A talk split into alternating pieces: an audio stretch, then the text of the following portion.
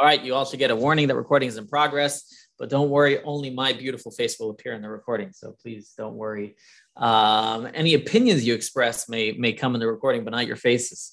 Um, and of course, if you are afraid of expressing your opinion, uh, which today seems more and more common, um, he, uh, you can put it in the uh, chat. So, welcome to lesson five Jewish mindfulness to change your life. So, uh, for those who were with us last week, and I'll first give an introduction before I get to my jokes. I'm sorry, I'm working the other way around this week. But um, if you were here with us, lesson five, and really over the last few weeks, and again, you don't have to be, but if you were here the last few weeks, we established um, that Jewish meditation is really about changing your mind. Oh, wait, I actually wanted to back up for a second. I, I started off in in the first class of this course explaining that meditation that a lot of people talk about about clearing your mind is not necessarily Jewish. I do want to say that it is, as I said in the first class, it doesn't mean it's bad and it can be helpful and it can be therapeutic. I'm only saying that because, um, you know, I, I, actually take a parenting course, and for some reason, this person who uh, gives these classes, Jewish person, uh, religious, but she always has a meditation in the beginning, and, and for some reason, I don't. I usually hate the meditations, to be honest. Not really that that type of mind clearing meditation type of person, but she did one that was really really great. Um, I really liked it. So they can be therapeutic, uh, but again, looking at it in that manner that it's therapeutic, kind of like medicine, kind of like a Tylenol, um, it's not necessarily something to be looked at as it is Jewish or it's not Jewish. It's it's something that you use. It's like is is Gatorade Jewish? Well, Gatorade is uh, it's nutrients that uh, you might need. It's it's it is what it is. And as we'll actually see today, Gatorade can be Jewish, but that's another story. Um, and not just because of the Gator Nation and and, and whatnot at, at Gainesville, but uh, Gatorade can be Jewish too. But um, meditation, as we describe Jewish meditation, meaning what is actually Jewish meditation and meditation that Judaism says you should be doing is contemplating deeply in different ideas that lead to mindset change, particularly spiritual ideas, because spiritual ideas are not so tangible. We need to think about them deeply over and over again until they become part of who we are. And specifically, recently, the ideas that we were talking about that we have to contemplate and meditate on uh, is the divine space and divine time meditation, meaning that God is found in every time and every place. God is found everywhere. Uh, God is found in every single place in this world, and He is found at every moment in this world, co- continually, as we spoke about in last class, recreating the world every single moment. And we therefore came to the conclusion if God is continually recreating the world every single moment, that means that every single moment of every single being on this earth is purposeful. Because just as any human being doesn't do anything without purpose, surely God, when he does something, he's doing it with purpose. And uh, that means to us that not only mitzvot are meaningful, commandments, the 613 are, are meaningful, but actually it means that every single moment of our lives is meaningful. And someone started asking at the end of last week's class, and I, I gave the short answer, but we're really going to delve into that. How does it actually look? What does it actually mean to live every moment meaningful? I can understand a mitzvah is meaningful, you know, when I get to go to Shul on Shabbos or when I get to give charity or, or, or so on and so forth. How do we make every single moment meaningful? And today we will explore this idea at length and we will focus on the big three, the three big um, things that we spend most of our life doing. And anybody can give a guess what are the big three? What are the big three uh, things that we spend most of our life doing? Eating is one. Okay. Anybody else? Work. Work. Okay. Two. Yes. Davening. Ah, no. Well, most of us don't spend most of our life davening. Halavai. Halavai. I wish. I wish we would spend most of our life davening. Sleeping. Uh, Sleeping, yes, sleeping, sleeping, yes. Sleeping probably takes up the most. So uh, between work and sleeping, they, they probably take the most of our life. And then there's eating, um, davening. Maybe for some people will take up more time than they're uh, uh, than they're eating. But uh, I'm not sure. That, that's that's a good question. Depends on every person. So we're going to talk about the big three: eating, sleeping, and drinking. All not technically mitzvahs, and we are going to find out um, how all three of those items we can bring meaning into it. You know, as I said earlier, as we said a moment ago, if God is creating me every single moment with purpose, that means that when He's creating me right now to sleep, there is a purpose in that, and we are going to discover what is the purpose in it. I also want to mention one point. Some of the ideas we're going to discuss today, as always, may have been discussed in other classes. However, um, we are going to delve more deeply in certain parts of the topic, and uh, really, I guess I'd just to give an example. Let's say I were to teach you an insight on Genesis right? This week and next week. So both times I would have to teach you the story of Genesis, but I might be delving into a different idea within it. The same thing is over here. Although I have spoken about, um, uh, I've had a class on Mashiach last year where I spoke about how mitzvahs can really be extended to your whole day.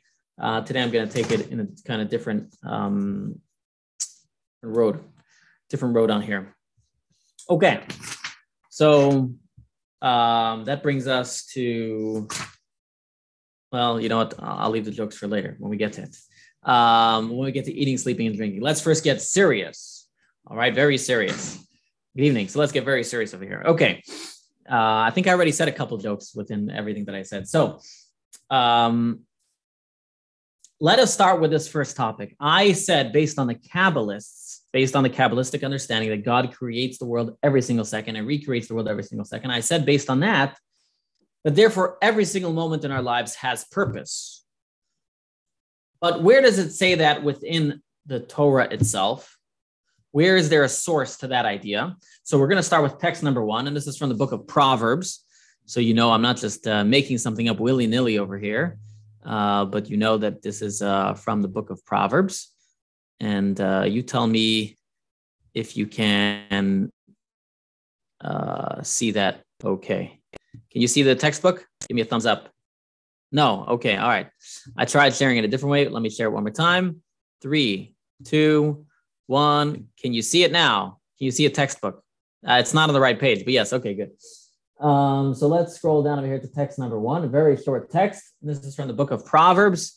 And it says in the book of Proverbs, Bechol derachecha de'ehu, v'hu yasher orchotecha. Student book, page 148 and this is from the book of Proverbs, chapter. Uh, we, we've got a we've got a hybrid. We're in person and we're on Zoom, so we got we got the whole world connected over here. Um, so he says, "Know God in all your ways, and He will direct your paths." By the way, for those of you who are on Zoom, just know that in person is always a better experience, but uh, can't can't always make it right, especially if you're a four hour drive away. What can you do? Um, so know God in all your ways, he will direct your paths. So what does that verse mean? What does it mean? Know God in all your ways and he will direct your paths. So as always, we turn to the Talmud and the Talmud says in text number two, Bar Kapara taught.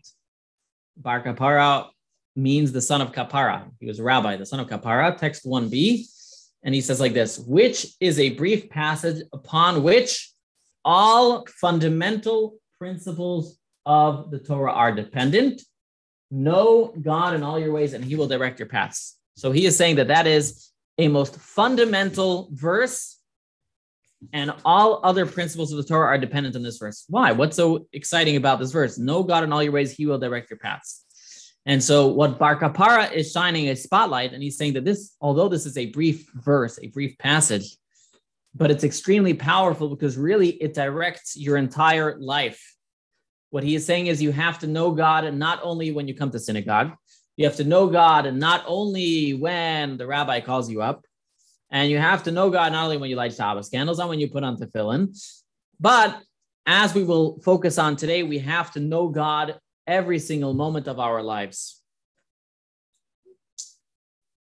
Uh, which is obviously in direct contrast with many of the uh, other religions that are out there, um, where really there's uh, to them mundane things are not holy. That's why they have uh, certain rules against against certain things they're not allowed to do. Um, there's the old story about uh, the rabbi and the priest are sitting at a uh, I, I wasn't sure if I should tell the joke. I, I, cleaned it up a little bit. I'm not sure if I should tell it, but anyways, uh, they tell the story. The rabbi and the priest are sitting on a dais for some interfaith talk, and the uh, the uh, priest gets his uh, big giant uh, pork plate, and uh, the rabbi gets his uh, little uh, kosher meal. You know, looks like it's been freeze dried for a thousand years. And the priest looks at him and eating his pork chops, and he looks up at the rabbi and says, mm, "He says, wonderful. Have you ever had pork before?" He says, "No." He says, "Never." No, never had pork. He says, "Ah, it's really wonderful." Uh, then uh, the rabbi's wife shows up, and the rabbi looks at the priest and says, "Have you ever been married? It's really wonderful." I did change it. I cleaned it up. I cleaned it up. I cleaned up the joke. You see? All right. I understand that one. I cleaned up the joke. So, regardless, you get you get the idea that uh, in some other religions, the um, in some other religions, a certain, uh, you know, holy person, somebody who separates from the world. And in Judaism, everything you can come to know God in all your ways and everything that you do. Uh, one second, why can I? He's frozen here on my side. Um, okay, hopefully it'll show up. If not, give me a moment here. The Zoom is frozen to drop. Can you still hear me? Yes. Okay. All right. I'm not sure why it's not letting me uh, see the participants. Okay. Regardless, let's take a look at the next text. And this text will delve a little deeper into what I just said a moment ago. So the next text says like this. He says the totality of your behavior. This is text number two. And this is from Maimonides, where he really spells out very clearly everything that I just said. And he says like this We should direct our hearts and the totality of our behavior to one goal, becoming aware of God, blessed be He. The way we rise, the way we rest, rise, and converse should all be directed to this end. For example, and I think I have to uh, scroll down. All right, so he says, for example, when involved in a business dealing or while working for a wage, we should not think solely of amassing wealth. Rather, we should engage in such activities for the sake of being in a position to obtain that which our body needs food, drink, shelter, and a spouse. Okay, so he's saying first, when you're working, think about why you need that money to survive. But then he continues that's not enough. Then, when we eat and drink or engage in intimate relations, we should not intend to do these things solely for pleasure to the point that we eat and drink only that which is sweet and tasty, and we engage in intimacy for pleasure. Rather, we should focus our minds while eating and drinking on the exclusive benefit of maintaining a fully healthy body. So, so far, it sounds like, oh, uh, being a healthy body is, is the necessity. Um, so then he continues.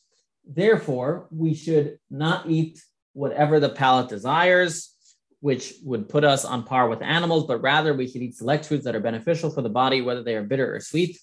And we should avoid substances that are harmful to the body, even if they taste delicious. So, so far, he sounds like he's saying that uh, it's just important. I'm just gonna because I, I can't do something. So far, it sounds like he's saying um, just one second. I'm having trouble. Uh, somebody tried getting on and I say couldn't let them on. So I'm just, just going to log into Zoom on my phone.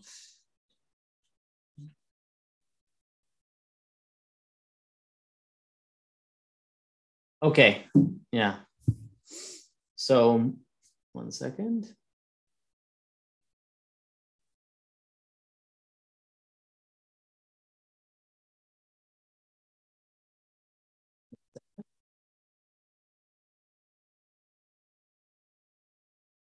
Okay. I'm just trying to see if I can let people in. Um,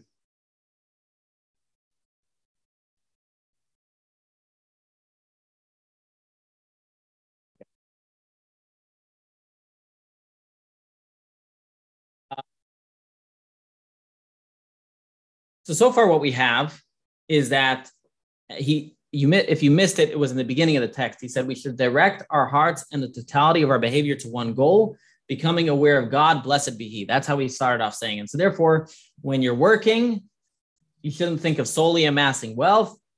Uh, you should, you know, do it so you can survive. And why do you survive? So that um, you should do them uh, exclusively for the benefit of maintaining a healthy body. And then he explains further Maimonides, what's the purpose of maintaining a healthy body? Obviously, to serve God. Now, let me put out of it here because this is important. Um, Judaism just got a lot harder.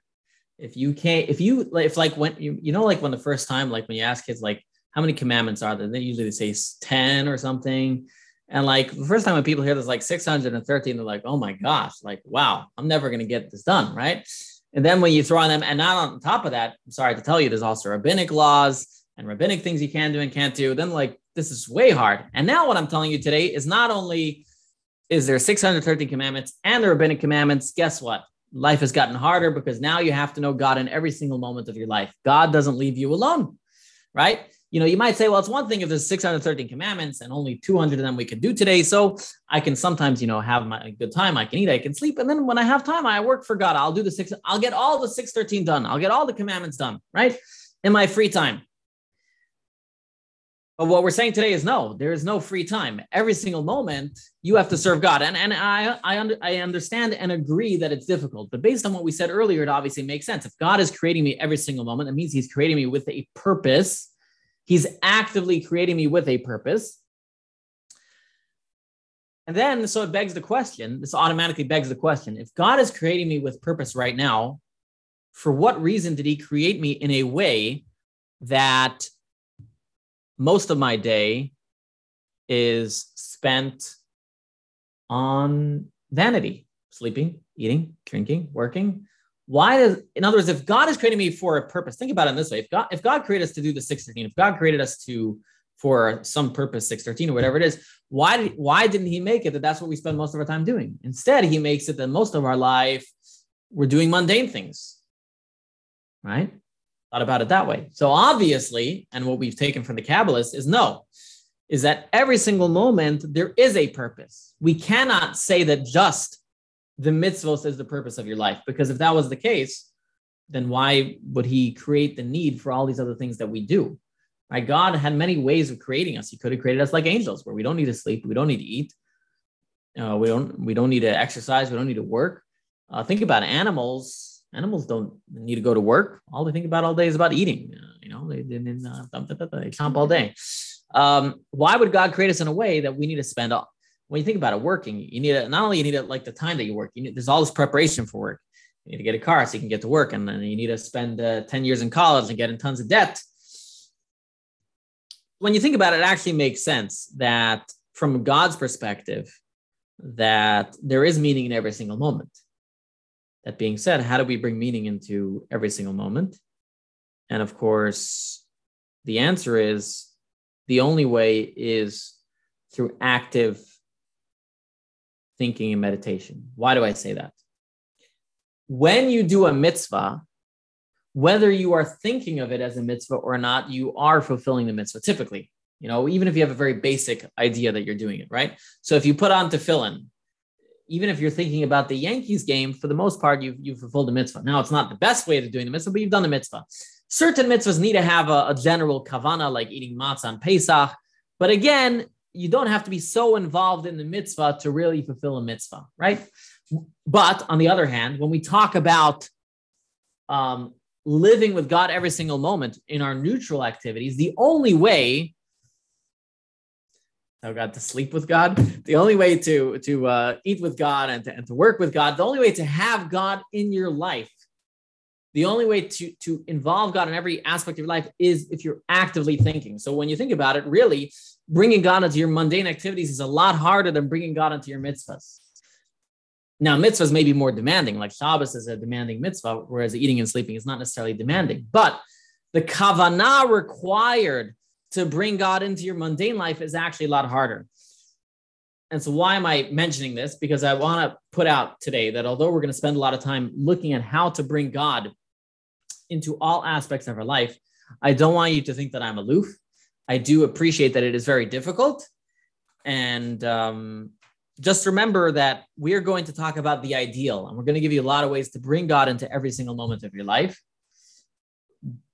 But I'm going to assume that most of us are not going to be able to do that every single moment. I'm just going to put out the assumption, at least not right away. It takes a lot of time and a lot of work, and some areas might be easier for you. So, for example, for me, uh, working with purpose is very easy for me. Well, that's my job. My job as a rabbi, very easy, right? But eating with purpose or sleeping with purpose is obviously harder. Um, especially me, you know, I love to eat and I'm very uh, eat a lot. But you know, the the uh, you know, eating with purpose, sleeping with purpose, those are all more difficult. For some people, working with purpose is easy. Also, maybe you're a doctor. Some people eating with purpose. You know, if you're one of those people who uh, really think before they eat and only eat exactly what they need to eat and you know you you won't take a morsel of food if you don't need it. Uh, maybe for them uh, eating is not their issue with purpose you know whatever it is. So i'm just putting it out here that um, i don't want you to think that this that when i'm teaching this class that i'm kind of aloof and i'm not aware and that it's not difficult. It is difficult. That's what i'm trying to say. This is actually more difficult than doing a mitzvah in a sense. Because when you do a mitzvah wh- whether you think or you don't think you've brought god into your life. But in your mundane activities, or we could call them neutral activities, unless you actively think, you will not be bringing God into your life. Uh, I like what Keturah says over here that um, I guess God is the ultimate helicopter parent. Yeah, I guess he is. He wants to be there every single moment. He doesn't let us go. Um, but as we will explore the class, um, we will see how um, why God is that way. It kind of sounds cruel. Like, why doesn't He give us a break? Like, why doesn't He say, you know you can uh you know here's here's life for you here's life for me. Why does why does he, why does god want to get involved every single oh david's here. Oh nice to see you. Why does god want to get us? People are coming from everywhere. Jacksonville why does god want us to live um every single moment with him? Why can't he give us a break? Why is he so demanding? He's so demanding isn't he? We'll, we'll develop that idea so now we're going to explore how do we bring God into our eating, into our sleeping, and into our working. So let's start with eating.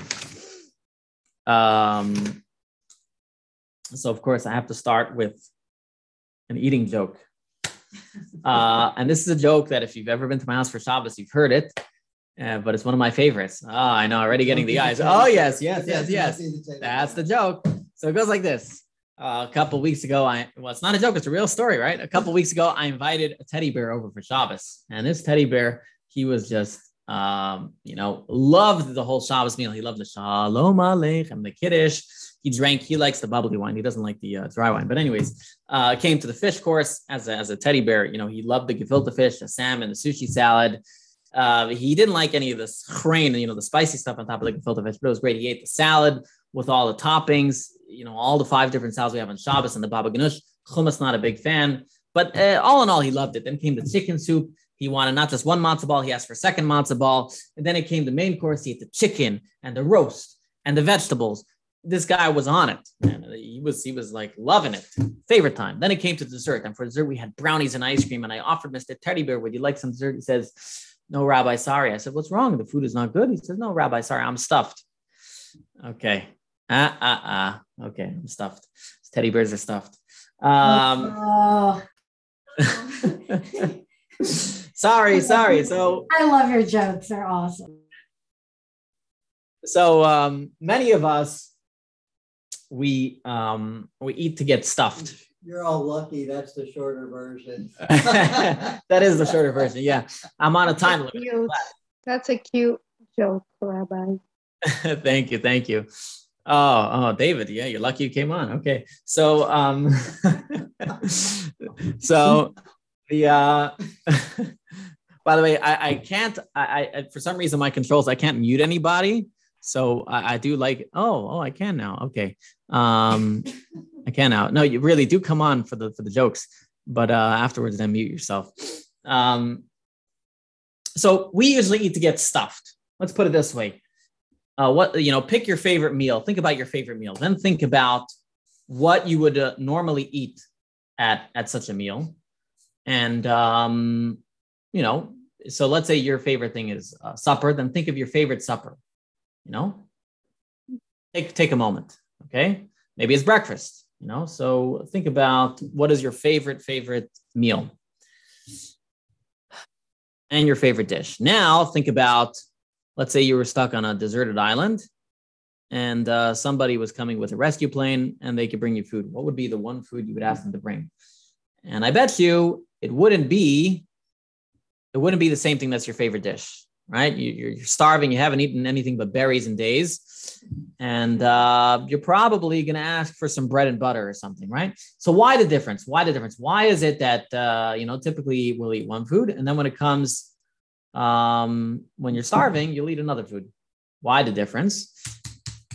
Obviously, because one is survival. And just a second screen so I can see people on here. One is survival, and the other is we just like to eat. We like to eat. We're not typically when we eat.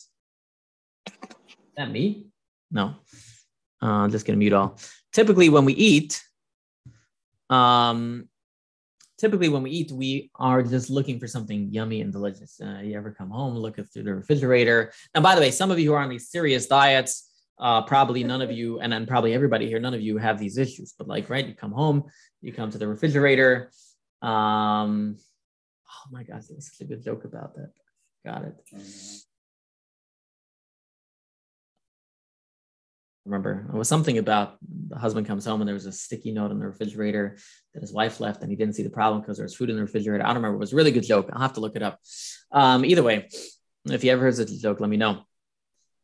Um, but if we take a moment before we eat, um, you will recognize that you are really eating to keep yourself healthy. That's the reason why you're eating. That's the most basic reason why you're eating. It's called mindful eating, right? You, you, you oh, you're on too over there. Yeah, I just wanted to see all the people that went. so Okay, I, I it's, it's I didn't see your name pop up. Did it pop up? Okay, we'll see. Oh, there you are. Just make sure you don't uh, click your sound, otherwise we'll hear everybody twice. Okay, so if we pause for a moment, um, oh, I was going to say about this. Anybody here ever heard of the Heart Attack Cafe? Anybody heard of the Heart Attack Cafe? No. Yes. Yeah, yeah. Yes. There's a there's a cafe in Las Vegas. It's called the Heart Attack Cafe. They even have like uh, things called like the the uh, quadruple bypass or something, where you can eat hamburgers that give you eighty thousand calories in one one- in one. eh, Sorry, not eighty thousand. Eight thousand calories. Don't want to exaggerate. Eight thousand calories in one burger. They have. Um, that's why I said you have to you have to close your volume, so make sure you're not hearing the sound from it. Yeah, if you go on the bottom, you could turn off the audio. Um, I'm still hearing myself twice. Yeah, turn turn off the audio on the on the phone. Or you could just have one. Anyways, the Attack Cafe, if you're over 350 pounds, you can go there and eat there for free. Um, so that's the type of a hedonistic life that we live nowadays. Are you hearing me twice over there? No. Okay, good. So mindful eating is really the first step is thinking, why am I eating? Why am I eating? And if we take a moment to realize we're eating because we need sustenance, we need to survive. That's the first most basic level of eating, eating with a purpose. I'm eating, I'm eating so I can live. And just that thought alone, and we know it's true, but just that thought alone will allow you to probably keep on a better diet of all the things that you want to do. But we can take it a step further. That is really what the Jewish ritual of making a blessing is about. Making a blessing is taking a moment and thanking God for what he's given us. It's really taking that moment to pause before we eat. And so, right off the bat, we understand Judaism doesn't just want us to grab and eat. I always notice this whenever I see uh, people eating without a blessing, it- it's really a noticeable difference. Um, you walk somewhere and you just go like this, right? You just stick it in your mouth.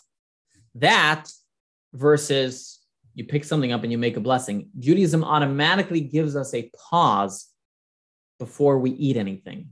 Think about it that way, right? Um, It's too often that we say blessing so quick, nobody notices we make a blessing. All right. Uh, but really, a blessing alone gives us a moment to think about the food that we're eating. And A, that helps us think about why am I eating? B, we can also think about gratitude to God for giving us this food. C, and gratitude can be not just God giving us the food, but everything that uh, comes into getting that food to us. If you if you know anything about the supply chain today, you know getting food to our tables is not very easy. Anybody who's trying to get toilet paper during COVID, you know that uh, getting certain things are not so easy. And so, really, Judaism wants us to take a break for a moment. And so before you eat, we can think about a couple things. A, we can think about why am I eating? I'm eating so I can live, so I can serve God. B, I can take a moment to be grateful for the food that God has given me. C, I can be grateful for all of the elements that went into getting me the food.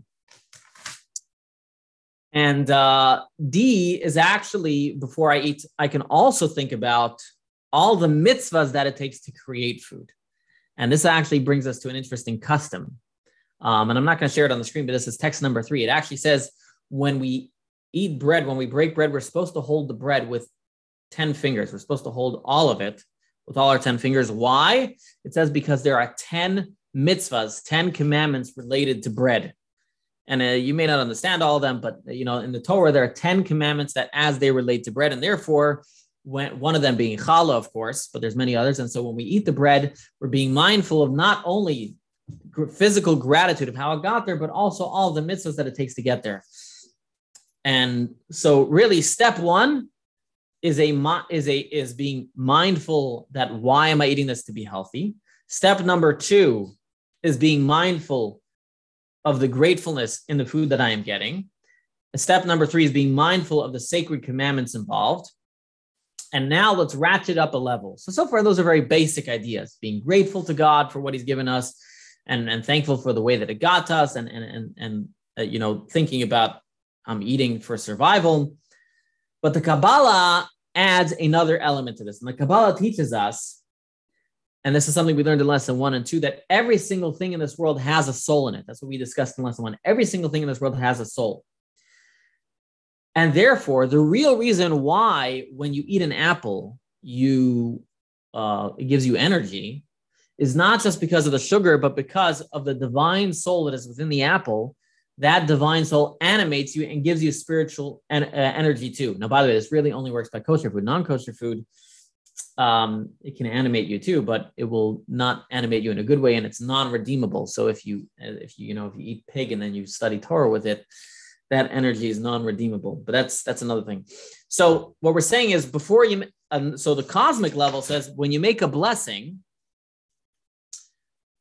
you should think about not only being grateful for the food that God has given you, but also thinking about how this the the spiritual energy in that food and how that spiritual energy is going to animate you. So now your eating has become a spiritual exercise.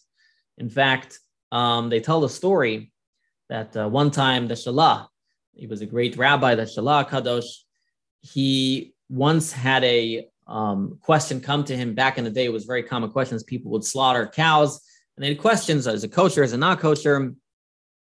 And he went back and forth and back and forth.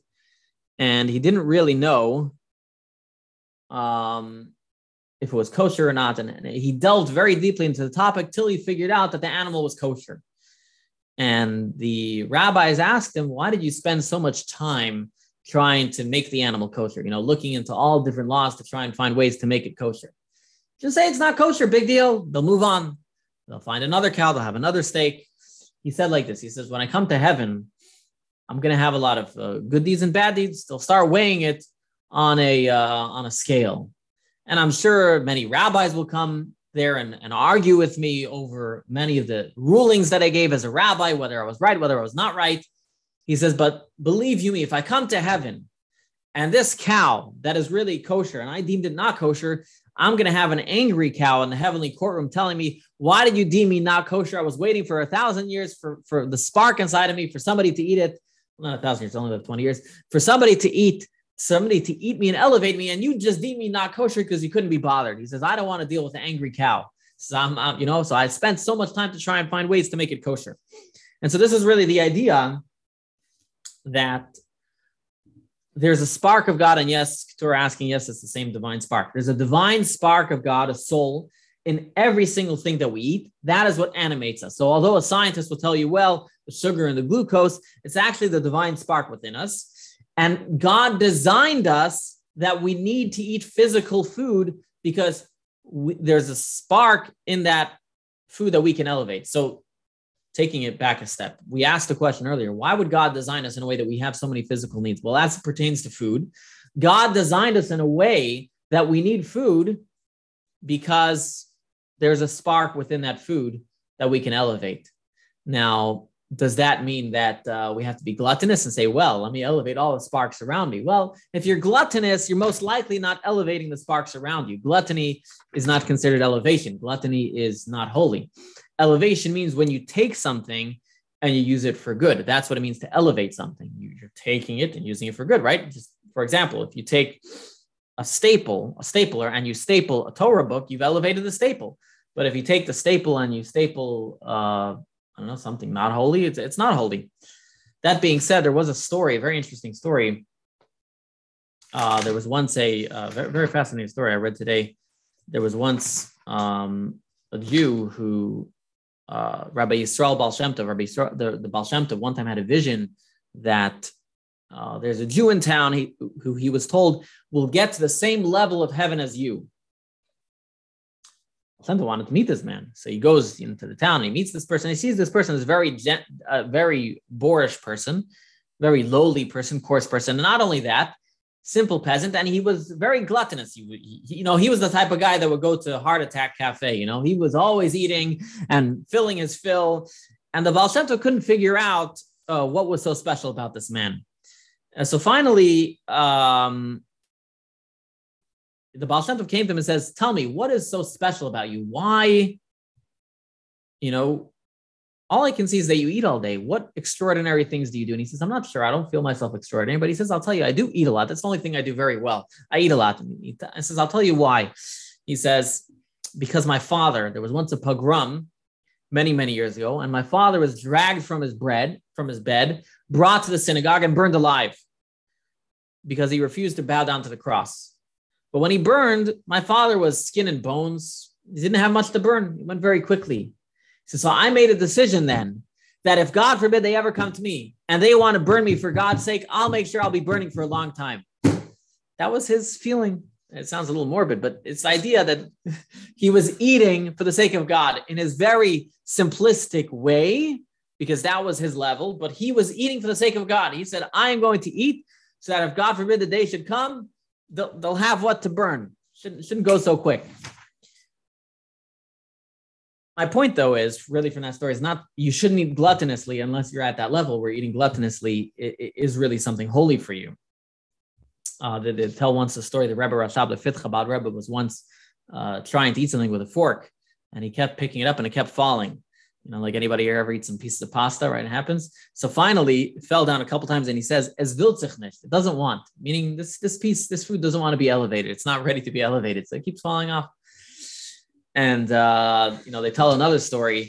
I'm just trying to bring an idea of what I'm saying here. They tell another story that um, one time the Baal Shem Tov was visiting a town, and there was a person that was in that town that was very, very. Uh, he made sure that on Shabbos he would always eat Mitra on Shabbos, he would always eat lots of food.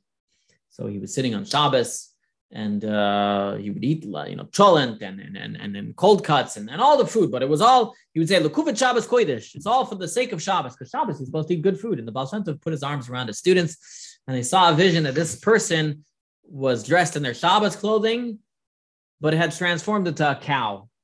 In other words, he was saying it's, it's not really for Shabbos. It was for you. You're blaming it on Shabbos. But really, eating can be something very fun. And that's what you've been saying here.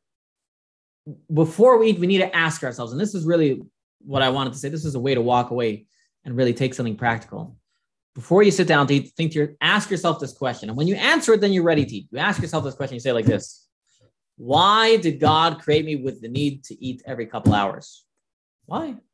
Now, if you're eating every few minutes and you ask yourself the question, you'll probably answer, I probably don't need to eat every few minutes, right?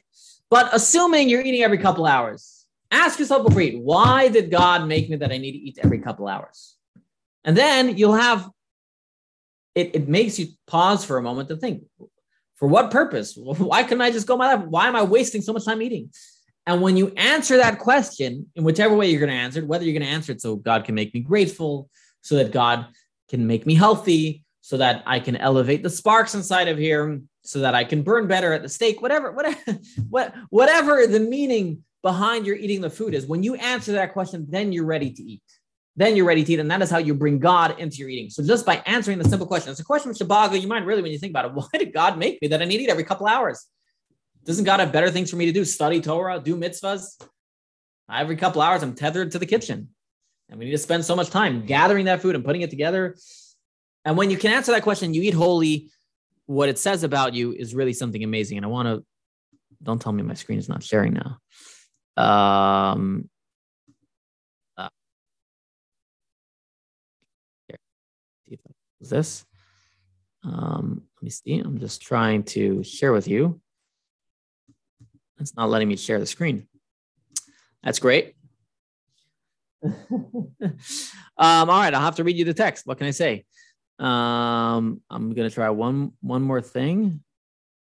Uh, see if this works. Let's close chat.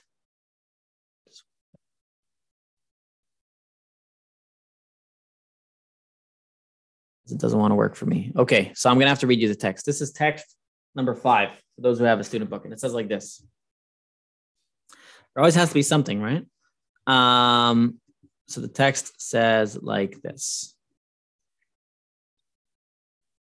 There's a way to position eating as an act akin to offering a sacrifice to God. For example, you eat a marbled beef and drink fragrant fragrant wine for the sake of broadening your mind to understand God and his Torah. he's saying if you're eating so that you know, you know, good food can make you in a good mood. He's saying unless you're eating good food, but you're eating it so you can feel relaxed and then sit at the rabbi's class and and, and, and take in everything that he's saying. Okay, let's say for example. Or to fulfill the mitzvah of enjoying Shabbos. So maybe you're eating good food to enjoy Shabbos and the festivals with good foods and beverages. When eaten in such a way, the meat and wine are sublimated.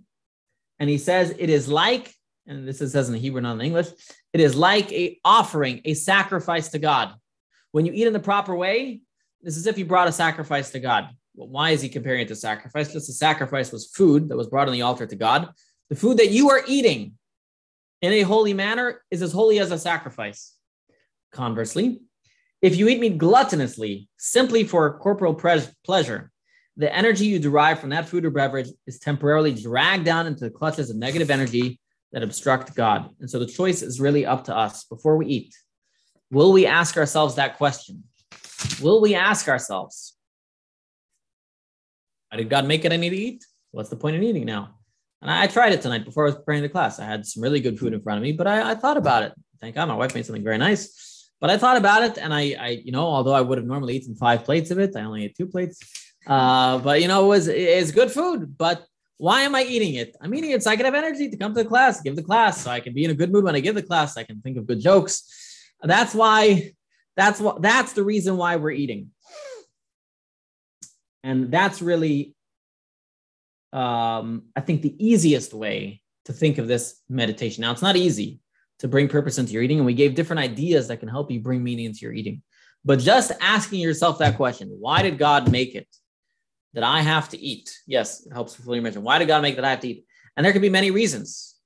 Like I said, there could be many reasons. Uh, why did God make it that we have to eat?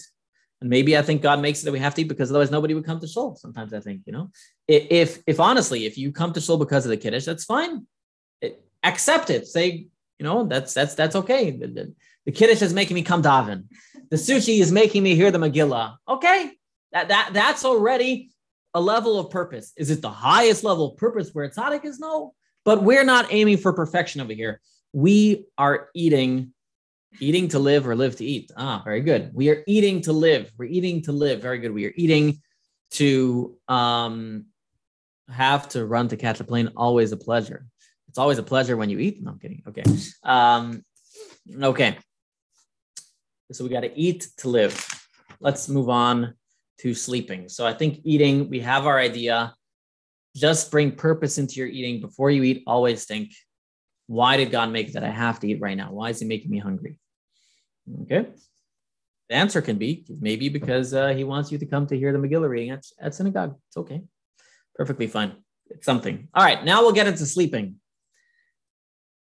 That will be step number two. So here's my question Why? Ah, you're in Thailand. Grateful for every meal. That's for sure. Um, all right. Why did the man stand for this last stand for this joke? Why did the man eat yeast and shoe polish before going to bed? Why did the man eat yeast and shoe polish before going to bed?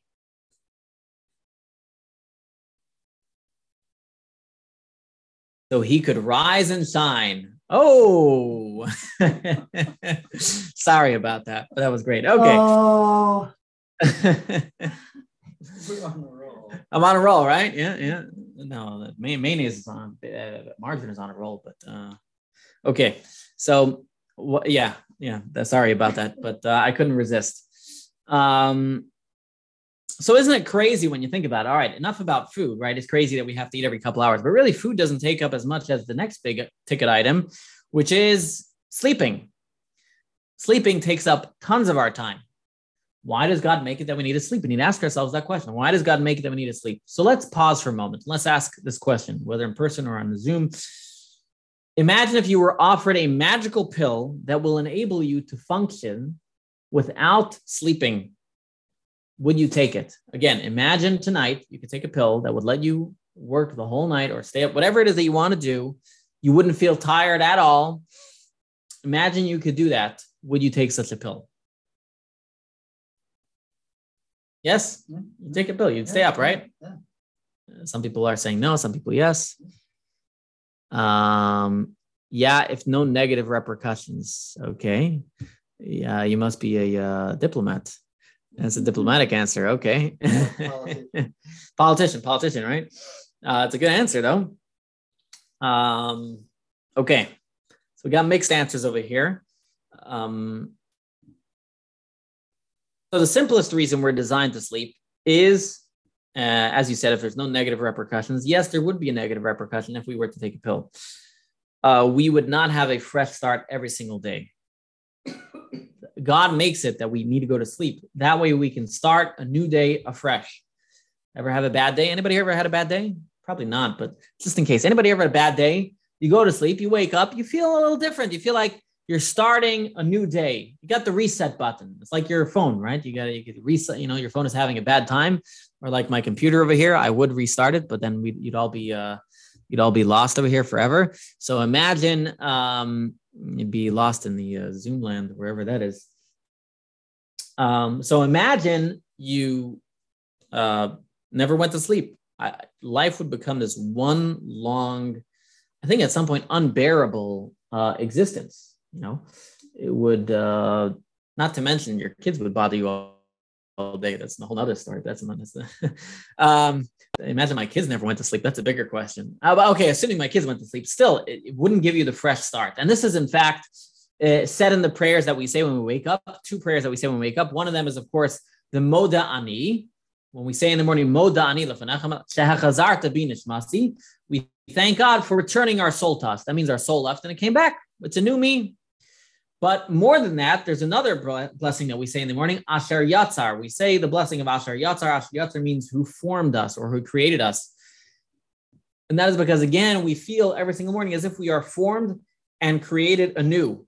And although this is natural, and this is what happens, the awareness of this allows you to appreciate it more. And so, this is the first step in sleeping with purpose.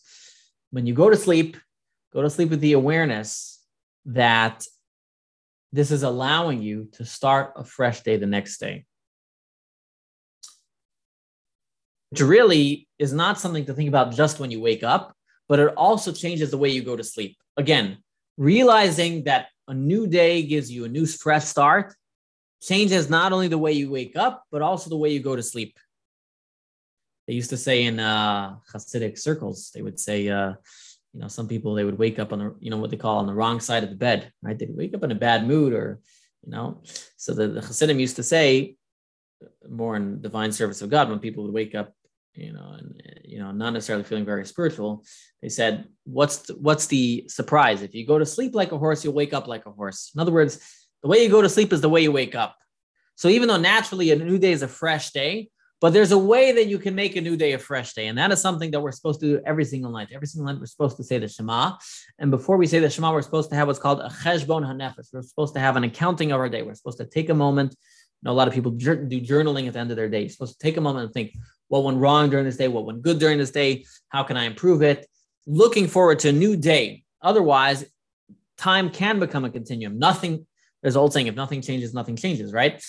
If you don't take a pause at the end of the day to think about what went good, what went bad, then you cannot necessarily create the fresh day better than the day before. You'll just end up with the same issues that you had the previous day. And the Zohar asks us to do this every single night. This is text number eight, and I'm to obviously not show it on the screen because I can't. Although maybe I can, uh, I don't know if you can see it over there. Uh, no, it's also going to be backwards, right? So it doesn't really work.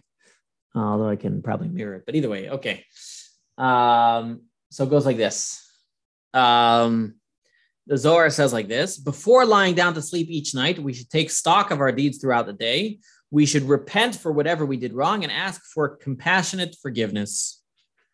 That's what the Zohar says. It says, before you go to sleep, take stock of the day. We all know we do this before Rosh Hashanah. Think about it like a business. Every business does this, right? They have, you know, the end of the fiscal year, they take a full stock of everything. Then they have quarterly where they take stock, and every day they take a small stock of what's gone on. And the same thing is in Judaism. We have Rosh Hashanah, we take a big stock. Then every Rosh Chodesh, before Rosh Chodesh month, we're supposed to take stock, which is, by the way, tonight. Tonight's Rosh Chodesh. So, by the way, for those who are praying tonight, tomorrow, and the next day, make sure you say Rosh Chodesh prayers a little bit different. Um, and then um, every single night, we should take stock. Another element, as we just mentioned here, built into the nightly ritual, is also forgiving people. And that also enables you to start the next day fresh if you open up the uh, prayer book and you look at the prayer of the evening Shema, you'll see there's a preface over there which talks about forgive, you know, uh, behold, I forgive anybody that I made upset. So something to think about every single night, letting go of everything that allows you to start your next day fresh. So yes, each morning is a little bit like a new Rosh Hashanah. But now let's take this a little more spiritual. That was just generally sleeping with purpose and thinking about how to live a purposeful life. But let's take it another level. Let's take it to the mystical level. The mystics tell us that a soul is trapped in a body and it, it doesn't really like, it's not so excited about the body existence, you know, the food, the lasagna, the whatever it is that you eat. It's trapped in a body consciousness. Imagine a soul is a spiritual being and it's trapped in a body consciousness. When it go when you go to sleep, your soul gets to spend time being itself. Think about it like this Imagine you're a parent, you spend three, four hours at nighttime with your kids. And when they go to sleep, you finally can ah, sit on the couch and just be yourself. The soul has the same thing. It's with the body the whole day. Oh, I'll give a better example. Uh, was uh, I, I, just did the Shabbaton with the teenagers. Okay, imagine being with they and they don't sleep that much. So imagine being with teens all the time. I right, like when they finally go to sleep, like ah, I have a couple hours to be myself, right? Um, yeah, I have a whole new respect for parents who have teenagers. It's, uh, so they didn't realize. I forgot what I was like when I was a teenager, reckless and no I'm kidding. God forbid, not reckless. It's just we think differently as teenagers. But anyways, um, so when you fall asleep, but by the way, teenagers also uh, because they think differently, they're also like most prone to change and, really changing the world. They really do have a lot of uh, uh, everything is upside and downside. Everything in life. Either way, I, I, what I'm trying to say is I'm not knocking teams. Um, so when you go to sleep, your soul basically says, "Ah, I'm done babysitting that body.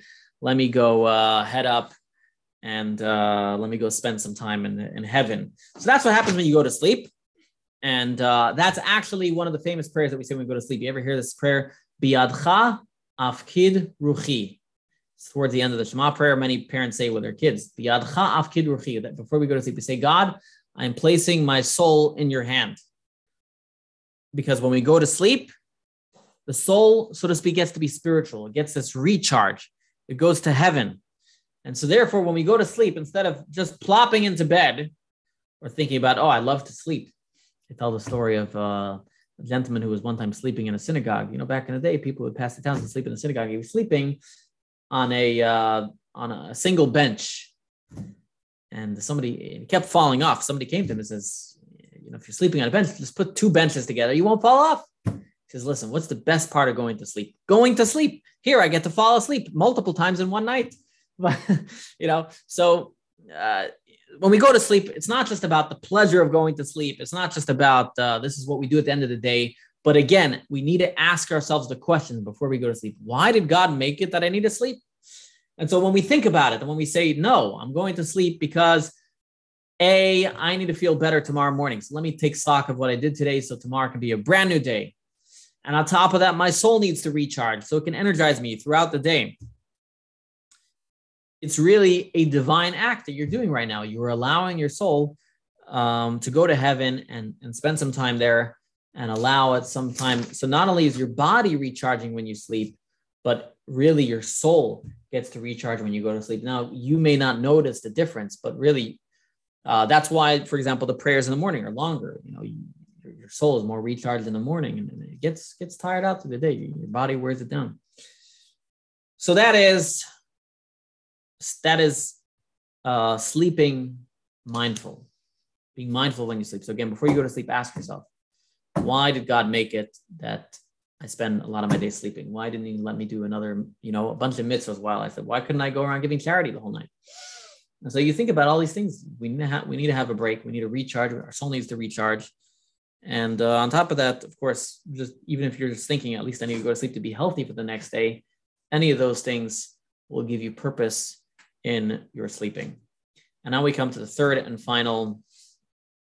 Uh, yes, exactly. Maybe the prayers are longer in the morning because your soul has been closer to the source of all night. Correct.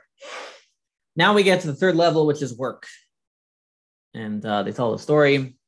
Uh, there were one time two employees who were uh, working at a very hard job and eventually, working a hard jobs for many long hours can make you go a little bit mashugya, a little crazy. So the boss one time walks into the office and he has two employees in there. One of them is dangling from the ceiling. So uh, he asks him, uh, What are you doing dangling from the ceiling? He says, Oh, I'm a light bulb. He says, You've been here for too long. Go home and go rest up and come back when you feel better. And then the second employee gets up and starts to walk out. And he says, Why are you walking out? He says, Look, the light went off. It's too dark in here. So work, work takes up a lot of our time, and um, I think really work is is in a sense the biggest question. Uh, I really think in a sense it, it takes up the biggest part of our life. Work takes up not only the biggest time in our life, but also the, a lot of our mental capacity is spent on work. And so, why did God make it in a way that just to survive, just to have food, we need to spend all these hours on schooling and all these hours at work?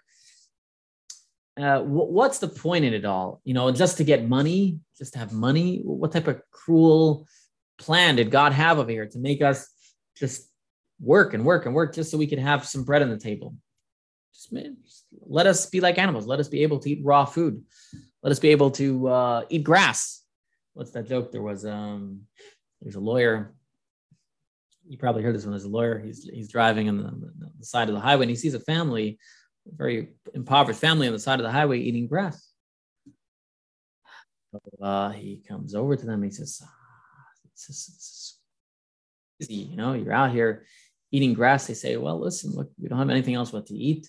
Uh, we're eating grass. He says, okay, come in my car. I'll take care of you. So they all get in his car and they say, uh, Mr. Wow, Mr. Lawyer, thank you so much for taking us in your car. So kind of you. Uh, where are you taking us to? He says, Oh, I'm taking you to my house. You'll love it there. The grass is so tall. All right, that's a lawyer joke. Um, uh, honest profession. Um, so either way, uh, you know, there's a lot of Monday jokes, a lot of jokes about uh, people working. How do we approach work? And really, it's a question about money. Money, work. Uh, a lot of people have a bad relationship both with work and money, some with one, some without the other. Uh, why did God make it that we have this dependency on work and money? So I heard a fascinating um, insight today. But before I get to that, um, when you think to yourself, most people when they go to work, they're not mindful of it. They just know you need to go to work. People, we go to work. We go to work. We go to work. So why do we go to work? We go to work so we can have money to survive, so we can take care of our family. That would be another step. But that would already be that would already be a little bit being mindful of why you're working. Being mindful. Why am I working? So I can um, have money for my family and for my loved ones and all the things that I like to take care of. But then there's more to it because if if money is just a way of taking care of your loved ones, then what if let's say you're single? What if you uh, what if you uh, uh, don't have any reason to work? Let's say what if you won the lottery? So I, I, heard something fascinating like this. So I was listening to Rabbi Manis Friedman. I was listening to him today. The JLI has a, a direction I want to take this, but I was listening to Manis Friedman today. He said a fascinating insight. He said like this. He said, um, "Why do we need to go to work?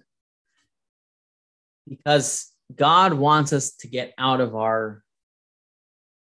God creates money and work so that we have interactions with others. Imagine if we never had to go to work, we never had to work for anything you'd have like what happened during the pandemic. A lot of people they would get checks in the mail from the government. They would sit in their house all day, and uh, God has a mission for each and every single one of us to be done in different areas. And some people will have a lot of money and they'll have a certain sphere of influence. Some people have less money and they'll have a certain sphere of influence too. But God creates work and money so that we get out, so that we have human connection, so that we connect with people and places and things, and it enables us to bring something to this world. Because if we could just survive without doing anything, we would just be existing. And that's another differentiation. There's a difference between existing and living. Kind of what somebody said earlier eating to live or live to eat. But what does it mean to exist? Exist, all it means is that you take up space. Exist means that you are. To exist means you're focusing on your needs. Somebody who lives to exist, that's not a life. If you just work to have money, that's called exist. To have money to eat, and to have clothing and to have a shelter, that's called existing. That's not called living. You're taking up space. You work so that you can have so you can have money so you can be in this world. Living means you're here to do something. Living means you are on this earth to bring something to this world. You don't just exist on this world, you are doing something in this world. And so that's really what work is about. Work is about not just I have enough money to put bread on the table. Work is about what is it that I can bring to the world, or as the Alter Rebbe once told somebody, stop thinking about what you need and think about what you're needed for. Too many people go to work thinking about their needs.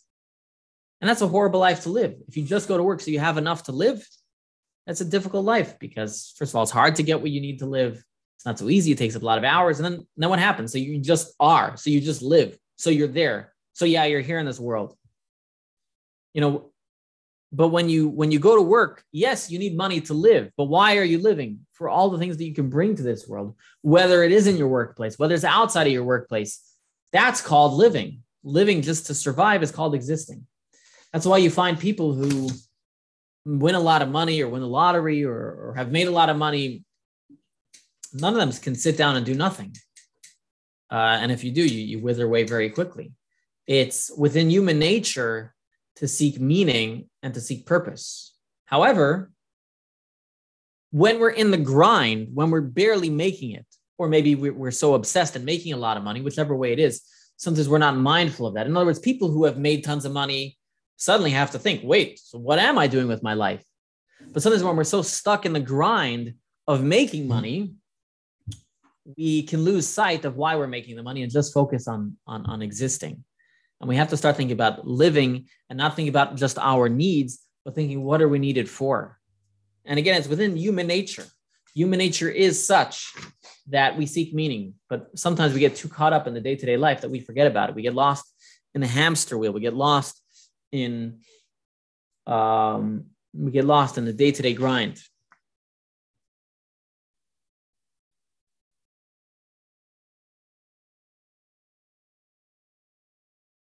Yeah. Oh yes, yes, we have we had a class once. Yes. So now I'll just bring a couple ideas into work. Yeah, so that's one of them. A couple ideas into work. So why does God make it that we need to work? So let's there's a couple layers over here. So you have text number 10. Sorry, not number 10. There's um actually it's not a text, it's something that we've spoken about in a previous class, and that is that when we work for something, may actually be text yeah, it's text number 12. We only appreciate something when we work for it. Work brings appreciation. Things that come easy, we don't appreciate. That's why people win the lottery, they lose all their money very quickly. Uh, the Talmud tells us that people like their own hard work more than getting a lot of money from somebody else. You had that great example. There was one somebody who was working in the field. We, we showed it in a different JLI class. He was working in the field and cutting the uh, wheat, and the king offered him why don't you do the same motion in my office? And I'll, you know, I love the way you swing that. Looks so amazing. Do it in my office. and I'll pay you for it the same amount of money you were making before. And he tried it. And after a couple days, he got bored of it because when we're not doing anything, when we're not constructively adding anything into this world, we uh, we're not bringing anything into this world. So, on top of that, uh, we see many texts that that work is a great thing. Um, Moses said, "Let me go back and, and guard the sheep." Moses was a person who was, you know, had a work ethic. It says all the great sages they used to work. And let me read you a text from Avot de-Rabbi Natan. This is a uh, chapter of like ethics, text number eleven. Love work, do not despise it. Just as God gave us the Torah along with a divine covenant regarding its observance, so did God give us a covenant regarding our mundane work, as the Torah states Six days you shall work and perform all your labor, and the seventh day is Shabbat to God. And so, what this is saying is that God wants us to work every single day, and it's a mitzvah. In other words, just as the Torah tells us you should rest on the seventh day, the Torah tells us six days of the week we have to work the labor itself is a mitzvah. That's something that God wants us to do. It's a mitzvah to work. And again, what, what are the reasons? Well, one reason, as, as Keturah says, we can find the sparks there. Another reason we can say is uh, God wants us to appreciate the fruits of our labor. Uh, but let's bring it another level. And the other level is within work, we can see God greater than in holy things you can see God's presence within day to day life than more than you can see in holy things, but you have to have the right glasses on.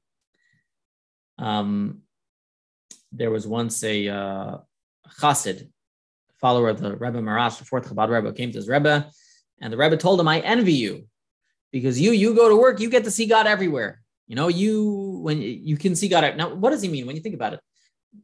How many of us see God everywhere in our work? I know a couple of people. Rick was on before. He sees God everywhere. How come many of us don't see God everywhere? Why is it that many of us? What was what was the fourth Chabad Rebbe saying? You know, I'm so, you're so lucky. You get to go to work. You see God everywhere. I sit and study all day. I don't see God. You go to work. You see God everywhere. The answer is you have to look for Him. Let me tell you, you have to be obsessed with Him. Let me let me say you have to be obsessed with Him. So, for example, you ever see somebody who's obsessed with sports? They see sports everywhere, right? So if you're if you're if your kid's not uh, behaving, three strikes and you're out. Uh, you tell you tell you know uh, you tell your wife I'm I'm gonna come pinch hit for you. I'm gonna you know put the kids to bed or you know it's the fourth bottom bottom of the fourth quarter or something. You know if, you, if you're a sports person, you see it everywhere. If we if God, if we've meditated on God as we have from the previous lessons, taken God as a real entity, then you will see God more. You will see God in your life more. You'll see Him in many of the things you do every single moment anybody here ever met Rick, he's one of those guys sees God everywhere. But there are people that, that see God everywhere. And you can see God more in a palpable way because when you sit in the study hall and you contemplate about God, you've understood the concept of God, but you're not seeing God in action. When you go to work and you see God there, now you're seeing God in action. That's a whole nother level. That's seeing what God does, not just understanding intellectually and knowing and appreciating God, but now you've gotten to see God in action. And so when we go to work, I think I've just given you a bunch of different ways of, looking at it. Is, is, you go to work, first of all, realize that working is a mitzvah. God wants us to work. And so, first of all, you're doing a mitzvah when you work. Second of all, think about how when you go to work, you have the ability to get in contact with people. Your mission may be with people. There's lots of missions that you could be doing with them. And third of all, when you work, you can see God in so many different areas. And on top of that, you can bring God to other people. You have a special, unique sphere of influence. and um, like a like a um, that is really what derachecha da'ehu. That is what derachecha da'ehu is. Is that is that living with God every single moment. If we take the moment and we ask ourselves, why does God? If you ask yourself in the morning, why does God want me to go to work today? Then you get to the work. Let's say you're in banking and you're, you're inputting all the numbers. I'm not saying yet that you'll find meaning in every single part of your work, but this will already add to it in general, you can see God wants me to work hard. And when I work hard, then I appreciate the money that I made. This is another meditation. And then you can, when you take that money that you worked hard on and you give it to charity, that's giving away your hard earned work to God. That's elevating the hard work that you did. On top of that, the, the influence that you have with other people, the way you can change other people's lives. It doesn't have to be necessarily mitzvah changing. It could be uh, a good word to a colleague in need. There's so many different ways that we can affect the people around us. Could be that you just go around saying thank God.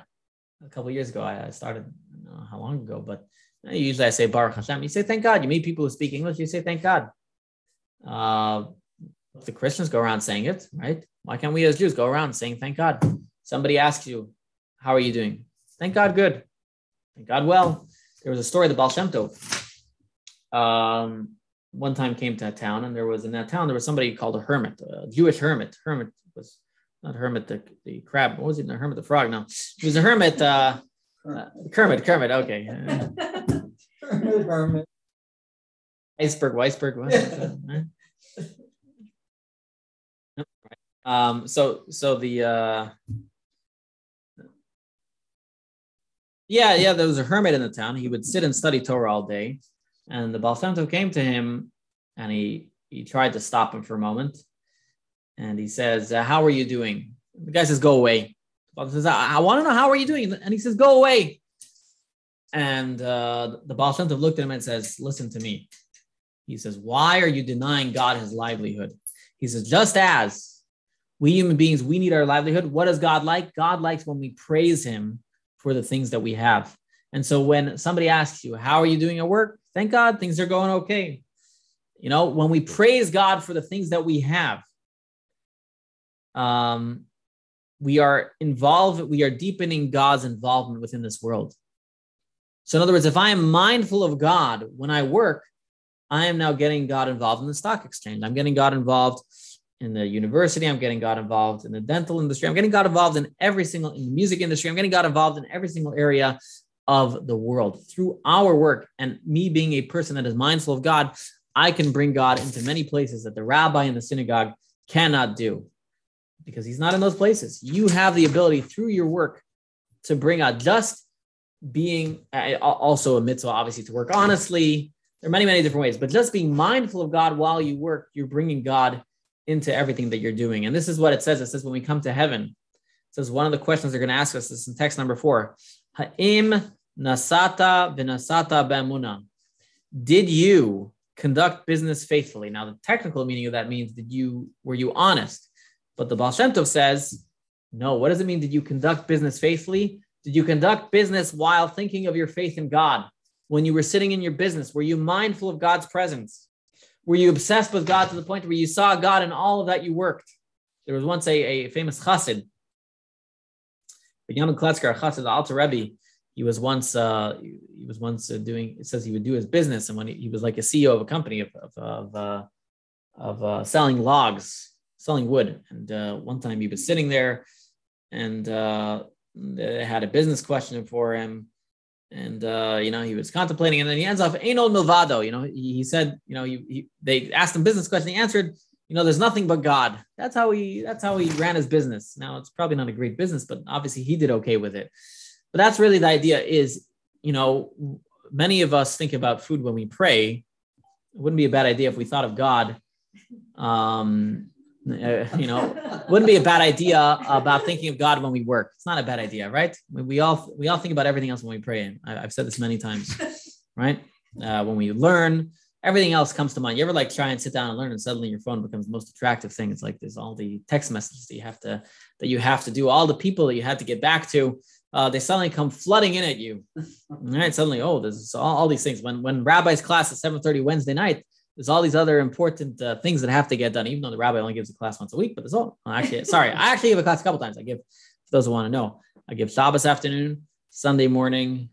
Now there's a Tanya. Tuesday, well, there's a Tanya sometimes, and then Monday sometimes, and then there's a Wednesday. So, anyways, but there's plenty of classes online.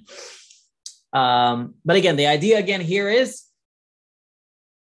before you work, take a moment, and this is really what meditation is about. Meditation is about changing your mindset and being mindful of what's about to happen. so before you work, you think, why am I about to go to work? Now, for some people, their work is very meaningful. Say you're a doctor, you're saving lives. But even then, there's minutia over there.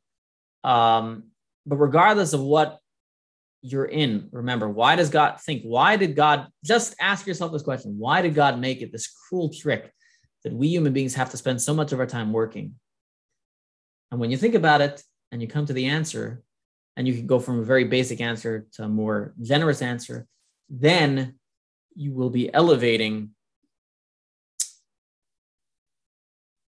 your daily grind of your work. And so today we have really ideas and meditations that can help us spend not just uh, our holy time thinking about God and not just contemplating about God when we pray and hoping to see in the rest of the day, but really every single major part of our day, whether we are eating, whether we're sleeping, whether we're working, before we do any of those, take a split second and ask, why does God make me do this? Why did God make me do this?